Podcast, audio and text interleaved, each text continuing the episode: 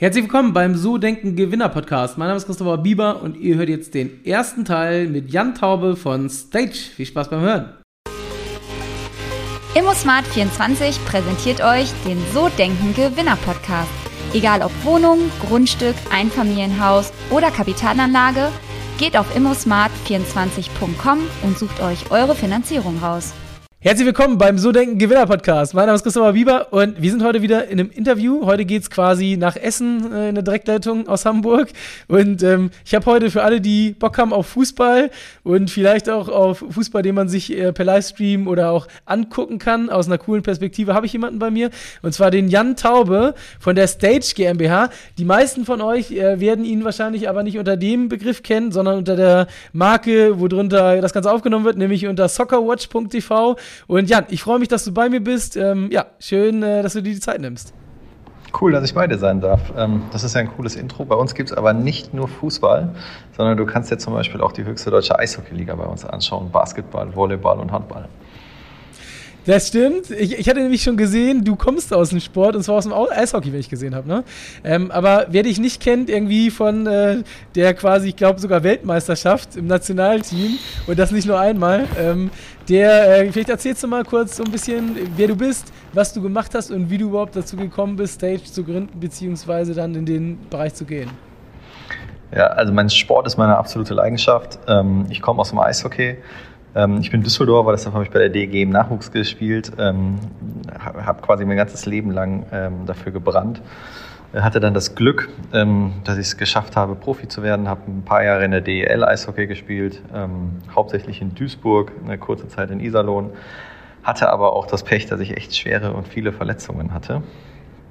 Ähm, parallel dazu habe ich äh, Sportökonomie äh, und Management an der Deutschen Sporthochschule in Köln äh, studiert, einfach aus der Logik heraus, äh, was finde ich geil, ja Sport, ähm, okay, musst du halt irgendwie auch was für später machen, also fängst du an Sport zu studieren. Mhm. Also das war jetzt nicht strategisch, äh, sondern äh, eher einfach aus dem Wissen heraus, dass man was machen muss.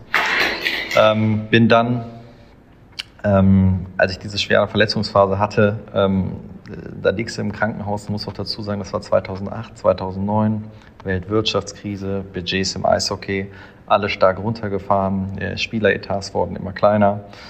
Ich hatte gerade ein, äh, äh, eine Zusage über einen neuen Dreijahresvertrag in der DEL. War noch nicht unterschrieben, der Vertrag. Ähm, dann habe ich mich verletzt. Da muss ich erstmal ähm, großes Lob an den Gesellschafter. Der hat dann gesagt, hey, ich stehe zu deinem Vertrag, äh, auch wenn nicht unterschrieben ist, aber Handshake, äh, das gilt hier im Sport. Äh, das war groß. Dann ist der Verein pleite gegangen. Stand ich da wieder. naja, und im Krankenhaus habe ich mich dann halt entschieden, okay, du musst das Studium halt ähm, härter fokussieren bin dann in die dritte Liga gegangen, ähm, habe äh, dann das Studium fertig gemacht, ähm, bin dann aus dem Sport raus äh, zur Lufthansa. Über den Sport übrigens hinweg, für alle, die große Sportfans sind, äh, über die deutsche Sportförderung quasi einen Job bei der Lufthansa bekommen. Habe ich da hochgearbeitet, dass ich zuletzt äh, den Firmenkundenvertrieb äh, bei Eurowings verantwortet habe. Und dann kam ein Kumpel mit der Idee um die Ecke und mir ging es eigentlich gut. Also ich habe den Job echt gerne gemacht. Ähm, das war eine gute Rolle. Und dann kam mein Kumpel um die Idee und sagte, hör mal, ich habe da was, äh, mit dem kannst du vollautomatisiert Sport übertragen. Ähm, und ähm, das fängt ja bei einem Bier an, das hörst du dir an. Ich war Feuer und Flamme.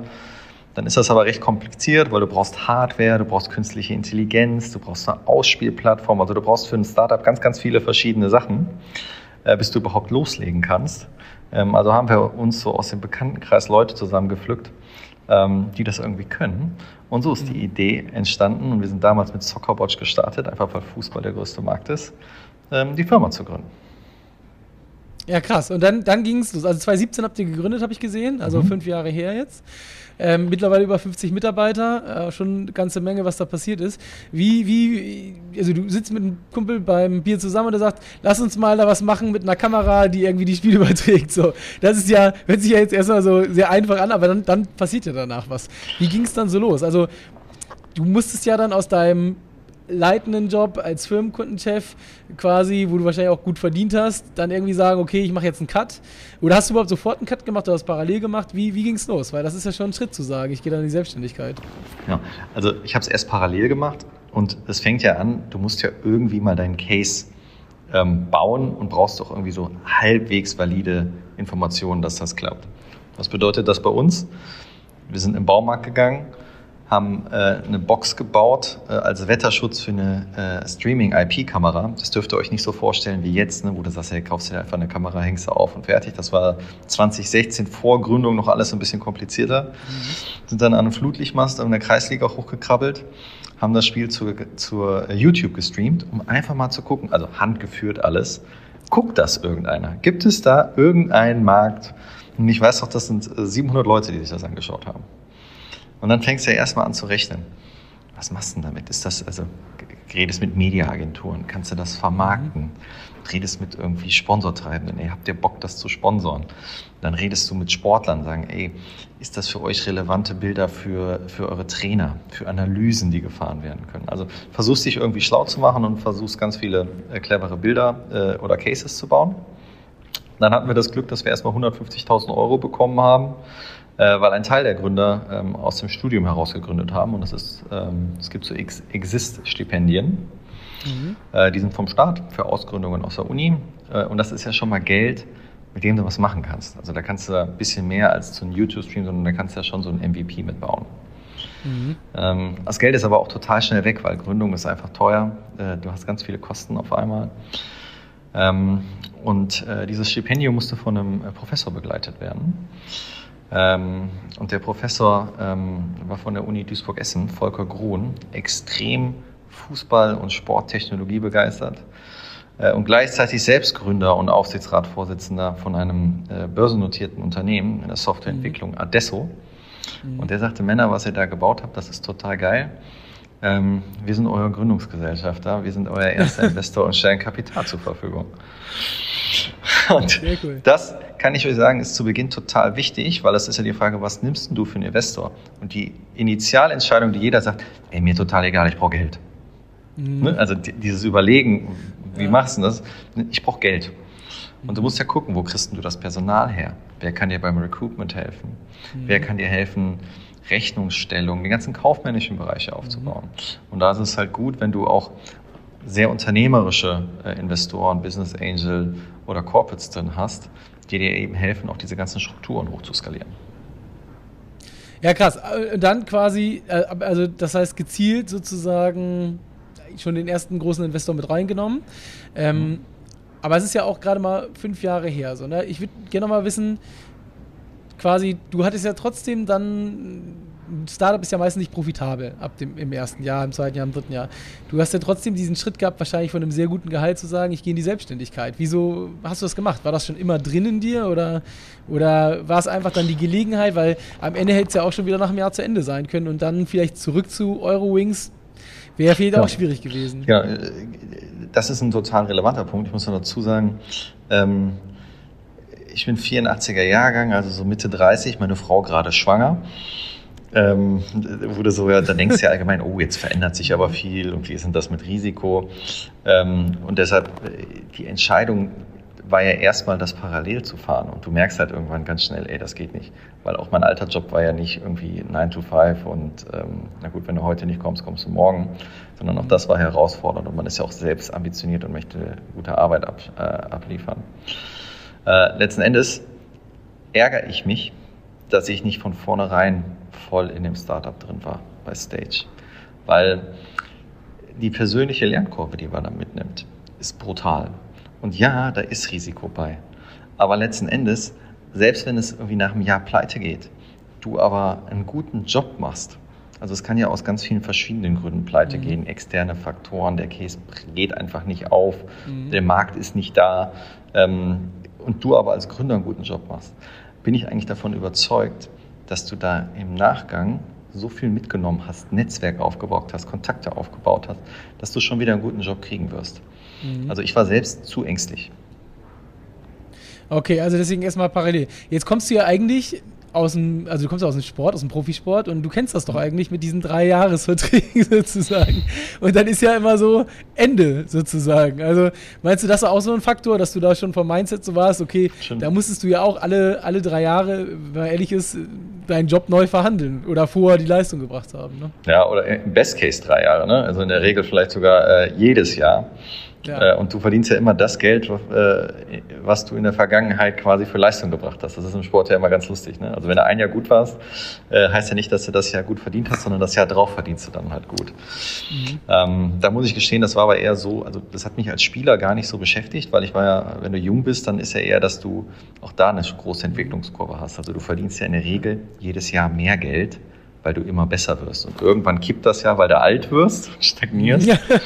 Und ich war ja, war ja im Profisport nur so lange, wo quasi meine Entwicklung immer noch nach oben gegangen ist.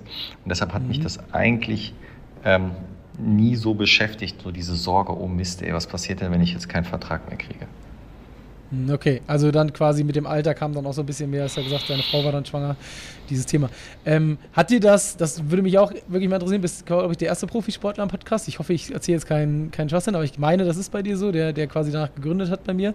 Ähm, und mich würde schon interessieren, hat dir das was gebracht? Also diese Zeit aus dem Profisport, zum einen natürlich kämpfen, nicht aufgeben und so weiter, aber zum anderen natürlich auch von den Kontakten, weil ich glaube, wenn man Profi ist und äh, Eishockey ist vielleicht ja in Deutschland nicht so mega präsent, aber natürlich auf der Welt ist das ja, Amerika ist ja eine der Top 3 Sportarten, denke ich, ähm, dann äh, weiß ich nicht, war das auf jeden Fall was, was jetzt geholfen hat bei der ganzen Geschichte am Anfang oder Absolut. die auch immer noch hilft? Absolut. Also ich glaube, dass generell, es gibt ja, wenn du aus dem Sport kommst, nimmst du fürs Leben ganz viel mit. Ne? Also ich war nie der talentierteste Sportler, muss ich dazu sagen, sondern ähm, ich musste mir meine Rollen auch im Eishockey erkämpfen über harte Arbeit und viel Einsatz. Und du nimmst natürlich extrem viel mit, was Druck angeht. Ne? Also dem, im Sport musst du liefern. Du kannst nicht irgendwie drei Spiele lang äh, dich mal ein bisschen verstecken, wie es vielleicht in der Arbeitswelt ja, ja doch mal irgendwie möglich ist. Ne? Bist du krank, hm, heute machst du mal ein bisschen ruhiger. Das ist im Sport einfach nicht möglich. Ähm, und diese Leistungsbereitschaft, aber auch das Umgehen mit dem Druck, ähm, ich glaube, das hilft mir immer noch äh, äh, sehr. Und dass man sich auch von vielen Dingen frei macht, ne, sondern konzentriere dich, mach dein Ding. Einflüsse von außen musst du halt irgendwie ausblenden. Das ist etwas, was man aus dem Sport auf jeden Fall mit ins äh, Berufsleben nehmen kann. Ähm, ohne Frage. Und die zweite Geschichte, so diese, neben dem, diesen, klar, Einstellungen, nicht aufgeben, Gas geben, also diese Kontakte, ist das auch was, wo du sagst, so deswegen funktioniert es bei Stage auch gut? Also ich weiß nicht, sind deine Mitgründer auch aus dem Profisport oder ist das Nein. tatsächlich dann. Nee, okay. Mitgründer sind nicht aus dem Profisport, aber bei Kontakten hilft es ungemein. Und zwar aus zweierlei Hinsicht. Natürlich war es ähm, einfacher in meiner Heimatsportart, die ersten Vereine und auch eine Partner, wir sind ja Partner vom Deutschen Eishockeybund, unser System hängt äh, im Bundesleistungszentrum jedes Nationalmannschaftstraining wird mit unseren Kameras aufgenommen. Wir übertragen die höchste deutsche Nachwuchsliga. Es ist natürlich viel einfacher, mit den Leuten zu sprechen, weil ich ja einer von, von, von denen bin. Ne? Also wir gehören da ja zusammen. Ich spiele immer noch Altherren-Eishockey. Ähm, mhm. das ist doch ein ganz anderer Zugang. Es hilft aber natürlich auch in anderen Sportarten, weil die Leute merken, dass man aus dem Sport kommt. Wenn man sich vorstellt und erzählt, man kommt aus dem Sport, hat das einfach ein anderes Standing. Und du musst ja auch dazu sehen, es macht einen authentisch, weil unser System dient ja stark zur Sportförderung. Mhm. Also durch unsere Kameraaufnahmen können Trainer professionell arbeiten. Wir haben ein Coaching-Tool dabei, damit kannst du Spieler analysieren. Vereine können mit unserem Tool Geld verdienen, indem sie Werbung einblenden, Bezahlschranken vormachen. Also das Ganze äh, steht unter dem großen Überblick, wir fördern den Sport. Das ist natürlich viel authentischer ähm, wenn ich das mit Leuten bespreche, als wenn das jemand von außerhalb des Sports macht, der im Zweifel keine Ahnung von Sport hat. natürlich kann ich das mit einem Basketballverein oder Verband genauso gut besprechen als mit einem Eishockeyverein, weil das einfach glaubwürdig ist und das passt. Jetzt ähm, würde mich nochmal so am Anfang interessieren, also ihr wart dann im Baumarkt, habt die ersten Komponenten gekauft und dann Prototypen wahrscheinlich gemacht, sozusagen. Ja, und dann habt ihr so diese Kamera, die als Prototyp funktioniert. Und wie habt ihr dann die ersten Kunden bekommen? Also so bist du dann wirklich von Verein zu Verein getingelt und hast das vorgestellt? Oder ähm, weil am Ende sind fünf Jahre und äh, jetzt kommen wir wahrscheinlich später noch drauf, aber äh, ist letztes Jahr, äh, dieses Jahr im Juni gerade äh, Dortmund eingestiegen, also Borussia mhm. Dortmund, was ja echt ein krasser Name ist. So, ne? Ich meine, viel höher geht es nicht in Deutschland. Und ähm, das würde mich natürlich auch interessieren, so von der, von der Thematik her. Also wir sind in den Markt eingestiegen und waren von vornherein einfach total unter Druck. weil gleichzeitig ist ein Wettbewerber aufge, äh, in den Markt gekommen, der börsennotiert, viel größer, mit großen relevanten Partnern. Mhm. Und die haben quasi direkt sehr, sehr viel Gas gegeben, so dass wir gar, also wir hatten eine Phase, wo wir sagen, okay, wir müssen mal gucken, wie ist denn genau unser Vertrieb und an wen verkaufen wir denn genau was. Die gab es bei uns gar nicht so richtig. Wir mussten quasi schnell auf neue Marktgegebenheiten, also einen Wettbewerber reagieren, mhm. unser Modell anpassen und haben die ersten Kameras für total wenig Geld in der Region aufgehangen. Also du musstest 8,90 Euro im Monat zahlen und konntest als Verein dich bei uns bewerben und hast eine Kamera bekommen. Mit diesen Angeboten, da konnten wir der Nachfrage gar nicht hinterhergekommen. Also wir hatten das große Glück, dass wir quasi, wir haben gegründet, haben ein paar Monate später eine Pressekonferenz gemacht. Das ist auch so ein ganz komisches Gefühl. Dann ne? machst du eine Pressekonferenz irgendwie, kommt da überhaupt einer? Also interessiert das irgendeinen Menschen, dass es dich gibt? Und da hatten wir das Glück, ähm, dass wir einmal durch die ganze Medienlandschaft transportiert Aber wie, wie, wie habt ihr das denn, also ihr, seid ein Startup, klar, du, du warst im Eishockey, Didi, aber wie kriegst, du, wie kriegst du das denn hin, dass dann die Bude voll wird? Weil also am Ende, ich stelle mir so vor, das ist ja krass so, dann äh, irgendwie da alle reinzukriegen und dann mit Anfragen totgestellt. Das ist ja der Traumcase sozusagen von jedem, der gründet. Ich mache einmal eine PK, da kommt die ganze Presse aus Deutschland. Aber wenn man jetzt nicht irgendwie Jürgen Klopp heißt, frage ich mich, wie das funktioniert, ja. weißt du? Erst, erst, das ist zwar der Traum, aber wenn du das Produkt dahinter noch nicht fertig hast, ist das auch herausfordernd. Ja. Also, aber vielleicht eins, wie haben wir das geschafft? Zum einen mhm. hatten wir, also ich hatte ja gerade von dem Wettbewerber erzählt, der hat dieses Thema im Markt ja schon platziert. Und wir waren ja quasi ja. der coole Neue, das Startup, was das selbst macht. Ähm, also war schon mal so ein bisschen Attention da. Und dann muss ich dazu äh, gestehen, wir haben einen großen Hauptinvestor gehabt, der hat eine Pressearbeit gemacht. Wir haben gesagt, hör mal, du musst uns helfen, kannst du uns deine Presseagentur zur Verfügung stellen, dass die ein bisschen trommeln, dass sie uns helfen, die äh, Einladung zu schreiben. Und ähm, wir sind gleichzeitig in einem, Inkuba in einem Inkubator gewesen, oder sind immer noch in dem Inkubator von Vodafone, die genau das Gleiche gemacht haben. Das heißt, wir hatten zwei große Firmen, die uns bei der Organisation der PK und bei der Formulierung der Messages geholfen haben. Ähm, und das in Kombination mit, das ist ein heißes Thema im Markt.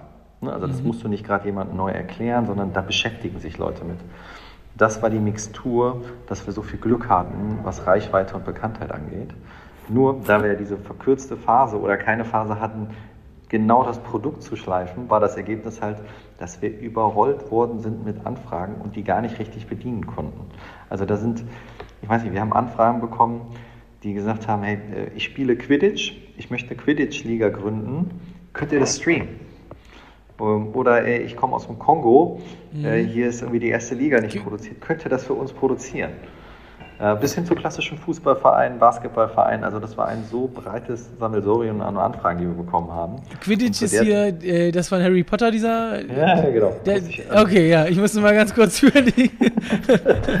okay, sehr gut. Kannte ich auch erst also, seit der Anfrage, muss ich gestehen. Also, ähm, aber genau das Besen, ist Fliegende Wesen halt auch irgendwie erfunden. Fand ich nicht. Ähm, nee, krass. Ja, aber das heißt quasi Pressekonferenz, danach dann äh, Vollgas-Attacke, das ist schon abgefahren, ne? Also ähm, jetzt ist ja quasi am am Ende, wenn ich es richtig verstanden habe, ist das eine Kamera, 180 Grad, die sozusagen ähm, platziert wird, irgendwie an der Mittelfeldlinie zum Beispiel und dann eigenständig das ganze Spiel verfolgt über einen Algorithmus. Ne? Das ist so das, was ich, wenn ich jetzt äh, richtig, du bist natürlich der Profi, aber das ist das, was ich so als Laie sozusagen daraus entnommen habe. Ähm, ist das denn tatsächlich neben diesem Konkurrenten so neu gewesen? Also, weil es gibt ja Kameras eh und je, Fußballübertragung eh und je und äh, tatsächlich war das, war das komplett neu, das Produkt, oder gab es nicht schon seit fünf, sechs, zehn Jahren schon ähnliche Dinge? Nee, also das, das Produkt, also jetzt muss, wir fangen mal mit dem deutschen Markt an. Das war für den deutschen Markt, dem, dem ein Wettbewerber, absolut neu. Gab es nicht. Ähm, weltweit gab es das äh, in Israel schon ein paar Jahre vorher, aber das generell, wenn du das anguckst, ist das ein neues Thema für den Markt gewesen. Und es ist teilweise in den Großteil der Märkten immer noch ein neues Thema, auch wenn das jetzt schon wieder fünf Jahre her ist. Ähm, du musst auch dazu reden, wenn wir über Fußball bleiben wir mal bei dem Beispiel Fußball. Du denkst ja, das ist doch total durchproduziert, durchkommerzialisiert. Genau. Dann reden wir von den ersten drei Ligen, vielleicht noch die vierte. Wir reden von 1% aller Spiele. Es gibt 1,4 Millionen Fußballspiele in Deutschland jedes Jahr. Es ist nur diese ganz obere kleine Spitze einer Pyramide produziert, die ganze Masse dahinter. Ähm, das gibt es noch gar nicht. Okay, wir hatten ja im Vorfeld schon über ähm, gemeinsam Bekannten gesprochen, Elbkick TV. Die machen ja was ähnliches im Fußball zumindest. Aber ihr macht es ja, also ich weiß auch ehrlich gesagt gar nicht bei den Kollegen, ob das äh, automatisiert ist. Ich glaube nicht, soweit ich weiß, aber ich bin ich jetzt auch nicht so drin. Ähm, aber ich finde es schon cool, ähm, wenn ich mir das äh, so angucke, ihr habt ja auch Springreiten zum Beispiel, Volley, Feldhockey, äh, Wasserball. Ähm, also tatsächlich war das eine bewusste Entscheidung zu sagen, weil Fußball ist ja in Deutschland schon das, glaube ich, kommerziell erfolgreichste Sportart, würde ich mal schätzen, äh, jetzt einfach mal. Ähm, und danach dann vielleicht Basketball, aber das kann ich nicht mal beurteilen, was so danach kommt. Also Tennis, keine Ahnung, also das weißt du wahrscheinlich besser. War das bewusst zu sagen, hey, wir machen es jetzt nur, ähm, also nicht begrenzt nur auf Fußball, sondern für alle Sportarten, weil du auch aus dem Eishockey kommst? Oder, oder habt ihr auch angefangen direkt mit Fußball oder wie war so die Planung bei der Geschichte? Wir haben mit Fußball angefangen und einfach aufgrund der Marktgröße. Es gibt mit Abstand am meisten Fußballvereine, am meisten Spiele äh, und am meisten Spieler. Das ist halt die dominierende Sportart in Deutschland. Technisch war das äh, rückblickend die größte Herausforderung, weil du, es ist viel schwieriger, eine Fußball-KI zu entwickeln, ähm, als beispielsweise eine Basketball-KI. Das kommt, weil du einen Fußballplatz hast draußen, der extrem groß ist, also musst du ein sehr, sehr breites Sichtfeld abdecken und du hast sehr wechselnde Bedingungen einer Aufnahme. Es regnet, es schneit, äh, du hast mhm. extrem starke Sonneneinstrahlung in die Kamera. Das kennt man ja selbst von der Bundesliga. Wenn die Sonne genau. tief steht, ist es ja manchmal selbst in, in einer Top-Produktion schwierig, diese starken Licht- und Schattenverhältnisse in einem Bild zu haben. Ähm, du hast mal eine Tatanbahn äh, dazwischen, mal hast du keine. Mal hast du Asche, mal hast du Rasen, es schneit, wir haben sogar orangene Bälle. Das ist alles für eine KI, die ja ganz viel Material zum Lernen braucht, schwierig. Und wenn du jetzt im Gegenzug Basketball nimmst, immer Indoor, immer gleiche Lichtverhältnisse, mhm. Mhm. deutlich kleinere Fläche, kein Gegenlicht. Ähm, deshalb war das technisch schwierig, aber der Vorteil war, als wir einmal ähm, die Fußball-KI entwickelt haben, war der Move zu den nächsten KIs dann eben äh, deutlich einfacher, ähm, weil wir eben schon eine gute Grundlage hatten. Das war der erste Teil mit Jan Taube. Ich hoffe, dir hat Spaß gemacht und ich freue mich, wenn du nächste Woche zum zweiten Teil wieder mit am Start bist. Ciao, ciao.